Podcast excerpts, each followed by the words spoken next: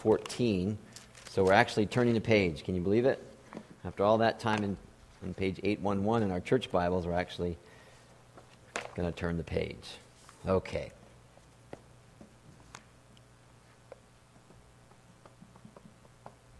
Okay, verse fourteen, First Corinthians ten.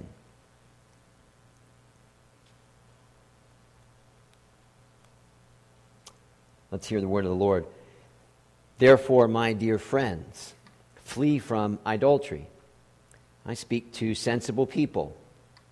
Judge for yourselves what I say. Is not the cup of thanksgiving for which we give thanks a participation in the blood of Christ? And is not the bread that we break a participation in the body of Christ? Because there's one loaf, we who are many are one body, for we all partake of the one loaf. Consider the people of Israel. Do not those who eat the sacrifices participate in the altar? Do I mean then that a sacrifice offered to an idol is anything, or that an idol is anything? No, but the sacrifices of pagans are offered to demons, not to God. And I do not want you to be participants with demons. You cannot drink the cup of the Lord and the cup of demons too.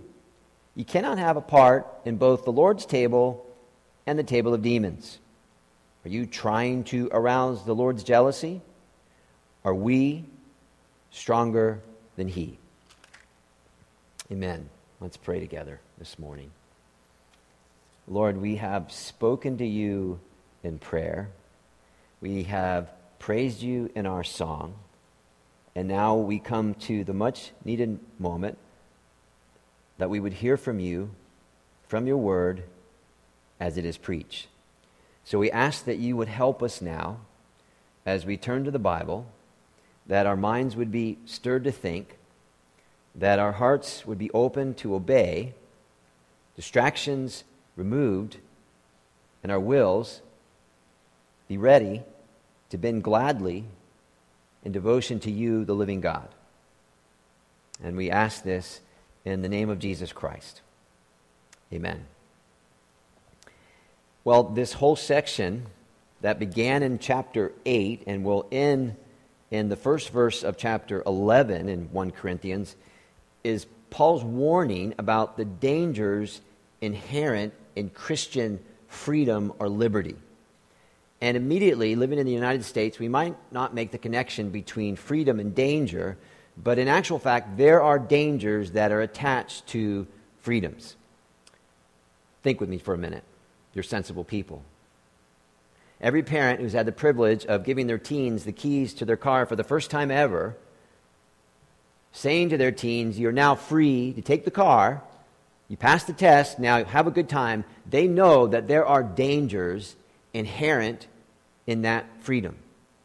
Equally, there are dangers when we have been given more time in our hands and certainly more dollars in our pockets. Idle hands are still the devil's workshop. Full pockets may turn us to freedoms which disregard or reduce in rank our Christian duty. There are dangers inherent in freedom. And if that is true in practical matters, then it's equally true then in spiritual matters. So in chapter ten, Paul excuse me, addresses three dangers inherent in Christian freedom. Last week we learned of the dangers of presuming upon the Christian's eternal security with God. The, the danger of behaving as if God's grace in Jesus is a free pass to do whatever we like or ignore whatever God has told us plainly to do or not to do from His Word, uh, particularly in the area of personal evangelism, as we've been discovering in those past weeks. In a couple of weeks, Lord willing, we're going to learn of the dangers of legalism, which is oftentimes a reaction to genuine Christian freedom. But this morning in verses fourteen to twenty-two, Paul sets himself to the task of warning the Christians of the dangers of compromise. And if we're in any doubt about the application of these verses, Paul, in typical straightforward language, says in verse twenty-one, this is our key verse, you cannot be a guest at the Lord's table and a guest at the table of demons. And what that means and why it matters is what we're going to spend our time on this morning. But if you miss everything else, we must realize idolatry, which we're told in verse fourteen to flee from. You see there, if your Bible's open, and I would hope that your Bible's open right now, Idolatry, including a God we might fashion in our minds that bends to our own wills, idolatry is not meaningless. It is not a, oops, my bad. Idolatry is positively evil. Demons, Paul says, are involved in idolatry. Therefore, Paul straightforwardly says, you can't have it both ways. You can't have it all. You can't have a Sunday kind of posture and a Monday through uh, Saturday kind of posture. Obviously, then, some of the Christians in Corinth were taking their Christian freedoms in questionable matters a bit too far. And it is always in the questionable matters where we need the most clarity. Some in the church were pushing the limits of their freedom. Some, if you were, uh, if you would, were straddling the fence. So the flavor of Paul's instruction is something like the words of James in James three. Out of the same mouth come praise and cursing. My brothers and sisters, this should not be. So James would say, if we're sitting at the table of cursors during the week, and then at the table of Christ on Sunday, there's a problem. Especially if we're doing some of the cursing ourselves. Curse and praise does not fit the mouth of a saint. If we're sitting at the table of a gossiper or slanderer during the week, and then coming to the table of Christ on Sunday, there's a problem, again, especially if we are doing some of the slandering and the gossiping.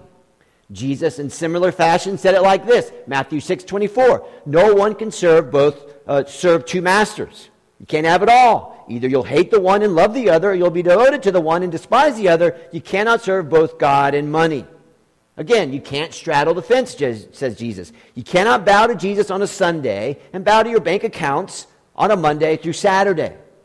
Lastly, and probably leastly, but if that's even a word, Bob Dylan said it perfectly. In fact, Bob Dylan must have read his Bible. You're going to have to serve somebody. You're going to have to serve somebody. It might be the devil, or it might be the Lord, but you're going to have to serve somebody. In other words, you, you can't have it both ways. You can't have it all. You're testing God. You're dabbling with demons, which is Paul's argument, and that ought never to be. So let's get right to it. Verse fifteen, first word, four words this morning. First word is think. Think. And you see it there uh, beginning in verse fifteen. I'm speaking to sensible people. Judge. Think this through for yourself. And if preaching above people's head is bad, not preaching to their heads is just as worse. Because the worst kind of preaching is the kind of preaching that doesn't make anyone think. You see, the only way our hearts will be changed and our wills will be stirred in any kind of lasting way is as a result of our minds being fueled. One of the great burdens I would suggest to you in our age is the Christian who needs to feel things more than they need to think things through. Right? Well, Joe, you don't like to feel. I love to feel.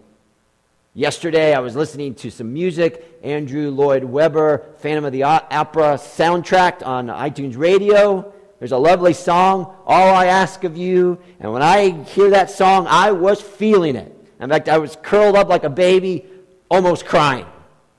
Right? Beautiful song. You should Google it. Not now, but later on.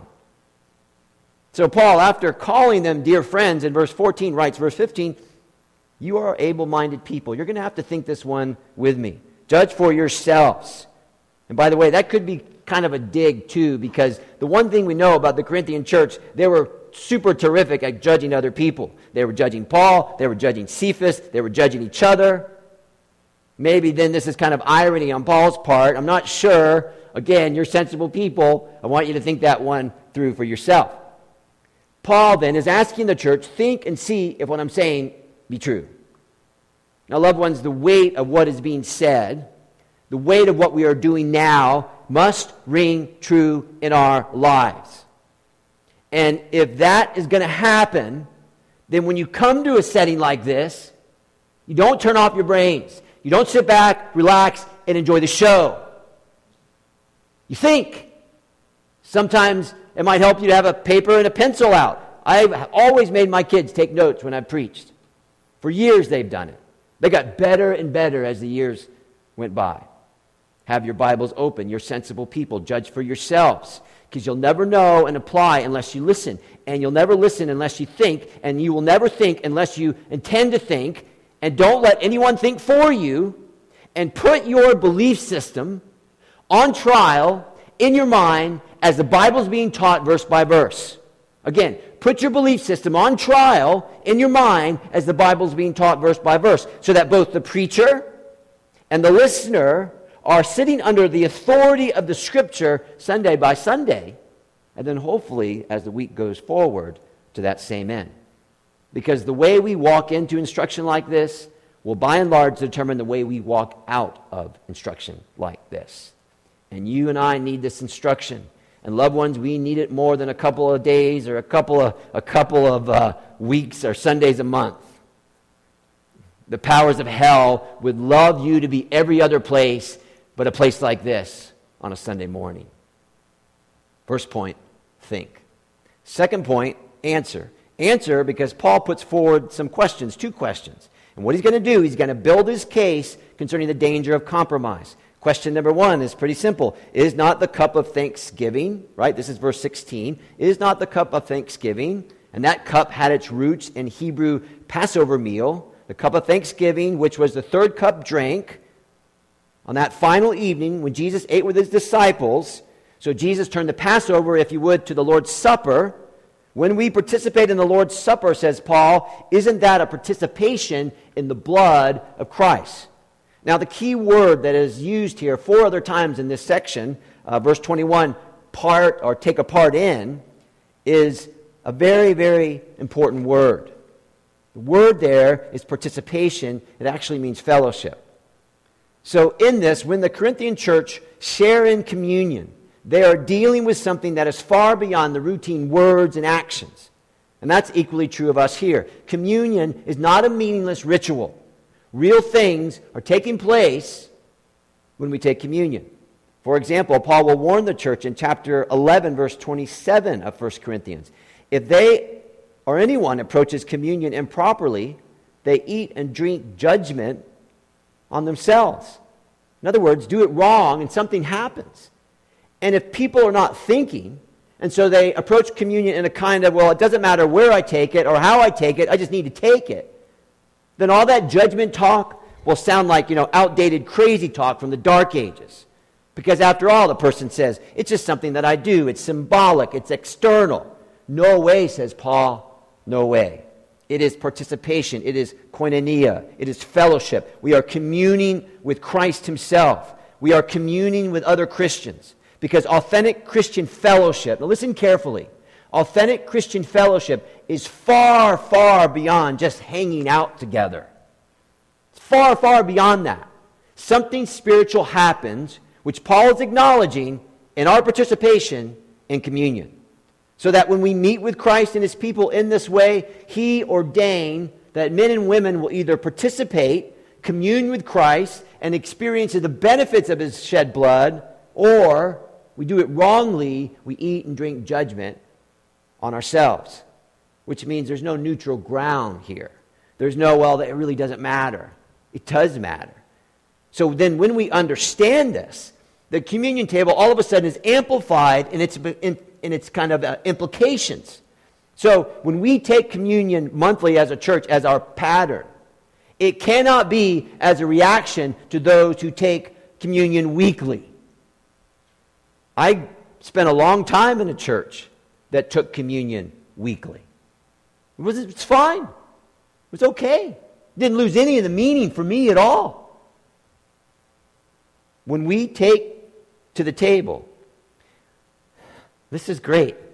We get to redo the gospel all over in our mind. My sin, oh, the bliss of this glorious thought, right? My sin. Unless you're presumptuous and you're like, you've had a great week. My sin, not the part, but the whole, has been nailed to the cross, and I bear it no more. Praise the Lord. Praise the Lord, O my soul. You forgive me, but that's one of the reasons the one hymn that we taught our kids to memorize was the second, was uh, before the throne of God above, second verse, right? When Satan tempts me to despair and reminds me of the guilt within, some of which is true. Upward I look and see him there, who made an end to all my sin because the sinless Savior died. And that is the participation. That is communion. That's taking place with Christ and his people. Jesus is actually participating with us. So it's not only vertical between us and Christ, it's horizontal between believers and believers. If you want to become better brothers and sisters to each other, thoughtful communion is part of the help. I bet that's the first time that some of us ever heard anything like that. Communion is part of the expression of being part in the body of Christ. Communion says, okay, there's a certain time we got to meet, and everybody's got to adjust so that we can meet together to take communion, as opposed to, well, if it fits my schedule and it fits your schedule, then okay, let's do this. No. The person next to you, the person behind you, they might be completely different than you in most every way. They may have different lines of living. They have different lines of reasoning than you do. However, when we participate together in communion, we enjoy the benefits of the blood of Christ, the benefits of his death, the, the benefits of his resurrection, the benefits which are equal for every sinner who's a saint. Because as you know, the ground is level at the foot of the cross, right? Communion reminds me that there's no distinction with each other when it comes to our sin. Uh, there's no A group sinners, and they're like really, really bad, and then there's group B sinners, and they're just not as worse. Well, what does James say? You break one sin, you've broken them all. In other words, we're all in the same group. So Paul, I think, would say, so, so zip it and take communion. And once we realize this, not only then is our understanding of how tight our unity is with each other, but we marvel that, that people like me can have a real, not a pretend, a real union with the second person of the Trinity, the Lord Jesus Christ. So don't misunderstand Paul. Paul is not saying Christ is present in the cup and he, he in a moment, present in the bread. He's just saying that Christ is present. Christ is present at the table in a unique and unrepeatable way, which can't be duplicated any other way than the way that it's done, Lord willing, next week. And as we participate with our minds, our minds then begin to flood. Jesus Christ has victory over my sin. We remember how amazing grace is. Uh, Christ became flesh and dwelt among us, died my death on the cross. We remember that I am God's child, and so are they, and so are they. Therefore, Paul would say, get involved in your mind. This is a moment that matters. And you know, nineteen years of pastoral ministry tells me this. When something really, really bad happens to us, and something really, really sad happens to us, as, a, as it will happen to all of us, having communion in a consistent way with Christ protects us from unhealthy, excessive despair or absolute hopelessness. Right? Absolute hopelessness, as if Christ's victory over death doesn't really matter. No, we remember the cross. We remember what it means, what it won, what it provides, And, and, and what it promises, that we will join in the feast of heaven around the table of the King. That's what the table is telling us. Guaranteed. Now, if you think about that, and that doesn't stir your heart, there might be something wrong. And if we keep skipping over communion feedings, when those dark days come, you will be, as it were, malnourished. And those days, I guarantee you, will be much more confusing. They'll be much more difficult to think Christian about your situation and to rest in your Redeemer's love. That's question number one. Question number two continues to kind of further underpin his application that we're going to get to in verse twenty-one, verse sixteen b. And is not the bread we break a participation in the body of Christ? Now, Paul's words here are more than likely a part of an actual practice which took place in the early church. The bread is a loaf. There's a wholeness that is purposeful here, and it's being expressed in communion. When the one loaf is broken, it is touched by common hands. Pay attention to that. And then other common hands pull from the same loaf to take a piece. Everyone is participating in the same loaf, the body of Christ. Again, Christ is not the bread, but we're fellowshipping with Christ when we take the bread. Subsequently, then, your sensible people think this through. When in church history, biblical theology was tossed aside and was replaced by superstition, at that point, then, in history, the average person in the pew could no longer touch the bread, which is why a Roman Catholic priest will place the bread in the mouth of those participating, because theology was tossed aside and superstition won the day, and the bread was so holy that only one holy guy could touch it. Not so, says the Bible. The very first table, everybody got to touch the bread. They shared it. They pulled from it. They communed correctly then in light of it, because they participated together with it. That's the second question.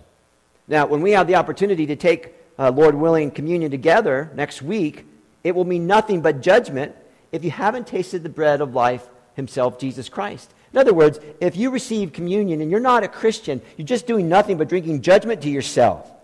If you haven't acknowledged your sin before God, if you haven't acknowledged your helpless state apart from the substitutionary work of Jesus Christ, substituting our wretchedness with Christ's perfectness, if you don't know that, if you can't say that, or if you don't even know what that means, A, you should become a Christian today. Talk with me after we're done. B, you shouldn't take communion, because communion is serious business. But if you're a Christian, then when you come to the table and you know the Lord, it is spiritual participation with none other than Jesus Christ himself. Okay? We participate vertically with Christ. We are participating horizontally with each other. And we're expressing, and here's the key, that we are all in this together. You're my sister. You're my brother, because Jesus has done it by his grace. By his grace. Look at verse seventeen, please, if your Bible's open. There's one loaf. We who are many are one body, for we all partake of the one loaf. And we can add together. Point one, think. Point two, answer. Point three, consider. So Paul, having asked them to think in verse fifteen, he asked two questions. He gave an explanation. He's going to do the same thing you'll notice in verse eighteen. He's made it clear that communion, there is a spiritual connection happening. There is a participation with Christ. It is deliberate, it is real, and it matters. He goes on, verse eighteen, consider the people of Israel. So the people of Israel had a sacrificial system which centered at the great altar in the temple of Jerusalem. The sacrifice which was done was one in which everyone was involved. They were involved in the offering, they were involved with the worship of God, and they were involved with each other. So he asked them, again, think, verse eighteen b, excuse me. Do not those who eat the sacrifices participate in the altar? Again, the idea of participating is placed before the readers. So this is, is much more than a group of nice people having, having a nice meal together. This is heart-level exercise of faith and commitment with spiritual implications and spiritual dimensions. So when the Israelites ate the sacrifice, they were participating in the altar. In other words, they were sharing with everything that altar stood for. They were communion, communing with each other. And they were communing with the God whom the altar represented. Some of you might remember way back in nineteen ninety-three, a religious group in Hialeah, Florida, or maybe more recent, recently, two thousand nine, another religious group in Euless, Texas. Interesting that, that I worshipped in Hialeah, Florida when I was a little kid, and actually went to church in Euless, Texas also. But anyway, there were a group of religious people who were involved in animal sacrifice. And so the Supreme Court set down a judgment concerning the use of animal sacrifices in their worship. These people in, the, in these groups were interviewed, and in both cases, it was very, very clear. They knew what they were doing and why they were doing it. They said, we are communion, quote, we are communing with our God. We are expressing who we are and what we are and what we believe when we do this. Which is why Paul said about Israel, their identification and association with God was declared by the fact of their participation in the meal. And of course, the same is true for the Christians. Now, okay, thank you for walking with me through that. Now comes the meat of Paul's argument. So in his question then in verse nineteen, Paul anticipates what's called a false deduction. That's what it is. That's why I have to say it. Meaning, some might be thinking that because these festivals for idols actually happen, then the God that is being honored is actually real. So Paul asked the question. It's a great question. Paul would have been a great lawyer. He frames the question before he answers it. We should do that. Frame the question before you answer it. Verse nineteen, he says, "Do I mean then that the food sacrificed to an idol is anything, or that an idol is anything?"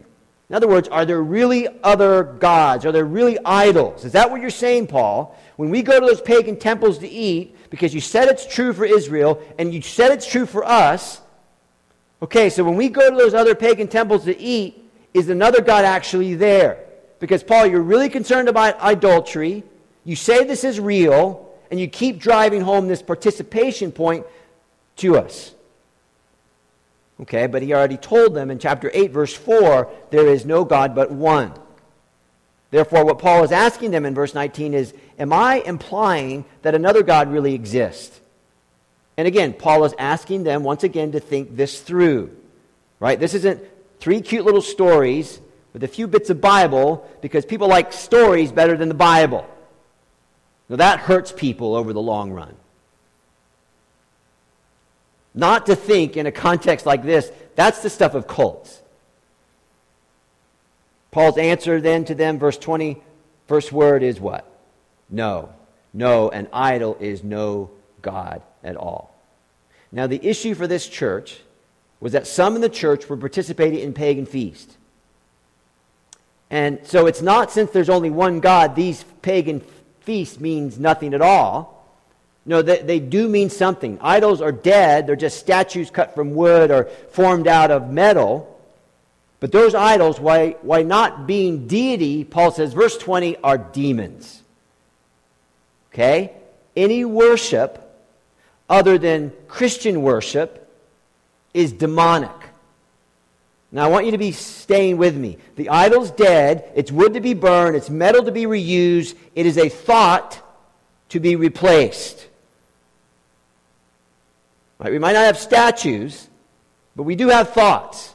An idol's dead. Wood to be burned. Metal to be reused. A thought to be replaced. However, behind all idols, whether statues or the idols of our minds or the idols which are presented to us in twenty-first century culture, behind all idols are the forces more significant than a God who doesn't exist. What is that force? It is a demonic force, says Paul. Now, loved ones, this is basic Christian doctrine. The Bible teaches there are legions of demons, fallen angels who bow to the rule of Satan. Their total existence is destroying if they could, or hindering if they might, the work of God and the progress of His church. That's why they do what they do. And God says, through Paul, these demons are the force behind all forms of adultery, behind all wrong thoughts about God, which is what adultery is. Now, are you with me? Therefore, and listen very carefully, all worship of any kind that is set up without the intention of worshiping the, worshiping the triune God, Father, Son, and Spirit. All worship that is, doesn't have it as its framework the gospel truth, although the person may not consciously be doing this, nevertheless, behind all of this is the worship of demons. When we said last week, our idols are stuff of our daydreams, when we said our idols are things which a person cares about having, increasing, or keeping, and can't stand to lose, when we said all that, behind all of it, if we have it, is the dark forces of hell. Hinduism, Buddhism, Islam, Sikhism, and Judaism, five of the largest religions in the world, billions of participants, with all their mystery and their pageantry, even in the sincerity that they might have, behind all of that, the Bible is prepared to say, is the powers of hell. It is demonic. All worship does, this, does, does not center on the triune God, does not center on the substitutionary work of Jesus Christ on the cross, the only hope for the sinner. All worship that does not have that as its framework is demonic. Listen carefully. Think this through for yourself. If people get together in a place like this simply because they like seeing each other, if that's like the big deal, if people come together And the only reason, only, only reason why they want to get into a session like this, because the guy behind the box is telling everybody just about every week how bad the government is and how Christians are losing their rights, and then the next week it's the same thing in reverse. If that's why they're getting together, if their worship is not centered on the triune God, Father, Son, and Spirit, and the substitutionary work of Jesus Christ, then the Bible is prepared to tell us it's demonic. So, so, so there are only two sources from which things come from. They are coming from Christ and is marked by truth, or they come from Satan and it is marked by lies. So one's sincerity in these things is not the issue. No matter how nice or moral the person may seem, that is not the issue. No matter, no matter how religious the building appears, or profound their movements in worship are, the issue is whether or not they know it or not. If they have less than the gospel as their framework in their worship, then Paul says it is demonic activity. Again, if it's less than the gospel truth that frames their worship, if they're not relying on the death of Jesus Christ as their entryway into God's throne, that is demonic activity. And how foolish it would be if we put ourselves in a setting of worship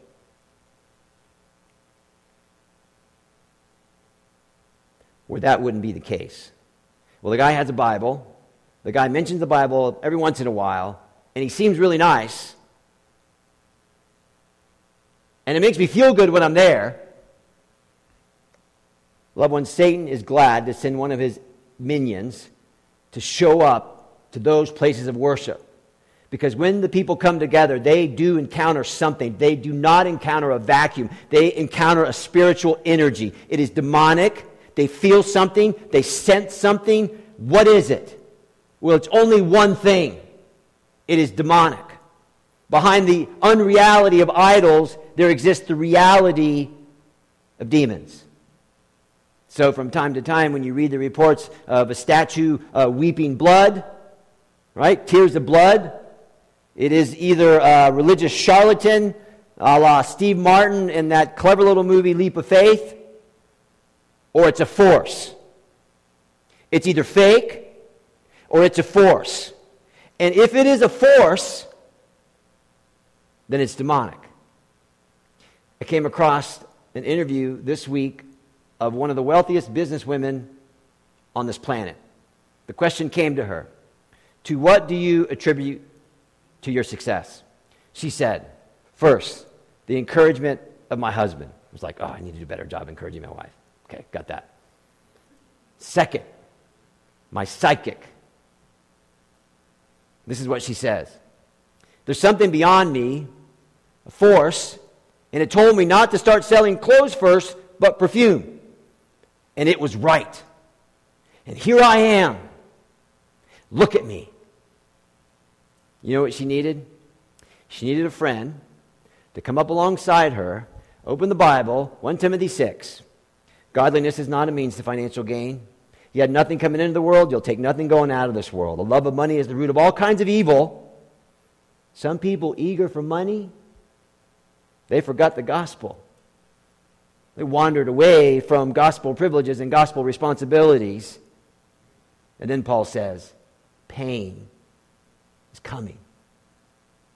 See, if that lady, that precious woman, if she she has a thirst, she has a thirst for something, that's fine, that's normal, but only Jesus can fill that first thirst. And if she doesn't have Jesus to fill that thirst, and she's going to be thirsty for all eternity. Now listen, the Christian doesn't fear all this stuff. We fight this stuff on our knees. We fight this stuff with the full armor of God, the Holy Spirit's power active in our minds. We know it's not a flesh and blood battle. It is a spiritual battle. It's a battle Christ Jesus has already won. Satan is in this constant state of, of check, checkmate. He just keeps moving the piece around the board. So says Paul, verse twenty, the sacrifices of pagans are offered to demons, not to God, and I don't want you to be participating in demons. Because verse twenty-one, you can't have it both ways. You can't have it all. Think, answer, consider, finally, then don't. So either the church was naive, and now they know, or they were presumptuous, and they thought they knew better. If they were doing this purposely, Paul says essentially don't. Verse twenty-two, don't arouse the Lord's jealousy. Are you trying to get a reaction from God? The jealousy of God is not the imperfection that's attached to human jealousy. The jealousy of God is, is a jealousy of a man having been uh, jealous for the purity and the protection of his wife. Don't you look at her that way. This is the jealousy of a mother for her child. No one else can have the child. I'm going to care for the child. It is my child. Don't try to draw a reaction from God. Final question then is an argument from absurdity. Verse twenty-two, are you stronger than God? Do you, do you actually think you can play it both ways? Are you trying to outsmart God? Are you going to get away with this? No. Yeah, they might have a few decade run. But ultimately, they're not going to get away with it. So let me conclude here with the final minutes, just a few applications. Number one, loved ones, let us check our own lives for the compromises we might be making. Let's check out our Friday nights, our Tuesday mornings, our lines of thought. Let's see if we're actually sitting in two tables. And let's be prepared to listen to Paul and pray for the grace to know that we can't have it both ways. Bob Dylan, you got to serve somebody. It's either going to be the Lord or Satan. You got to serve somebody. When we come in and sing holy, holy, holy on a Sunday and then compromise in morality and with our mouths uh, the rest of the week, can't do that. You can't do that. Second, communion matters, doesn't it? It matters for the Christian. And that's why millions of people might come to a table like ours and not having any lasting change and having no reality in their mind because they come to the table not united to Christ. They come to the table to try to win or earn grace. And they do nothing but eat and drink judgment on themselves. Finally, and think this one through for yourself. When men and women worship themselves, when they worship other things, they open themselves up to the delusions of the powers of hell. When we go to our kitchen table and seek to plan out our lives, when the dominant issue of that table is us, then we lose the weight of the one table that really matters. And then that is idol worship.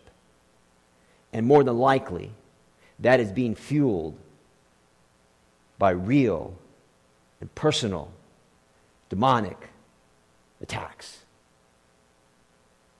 Those of you who trust your inclinations, trust your heart urgings better than the Bible, better be careful. The Bible has always been one hundred percent right. Your inclinations have not. Think it out.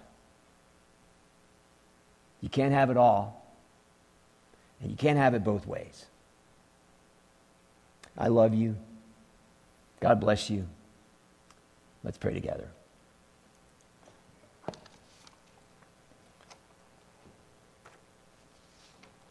Oh, make me understand it. Help me to take it in. What it meant for you, the Holy One, to bear away my sin. Father, the simplicity of the gospel confronts a confusing, chaotic world. And we thank you that the gospel is clean, it is clear, and it is one. Christ came into this world to save sinners. And we thank you, Father, for that truth, and may it radiate in our minds. And let it change our behavior.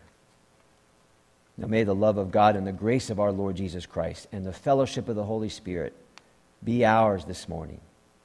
Only through Jesus Christ. Amen.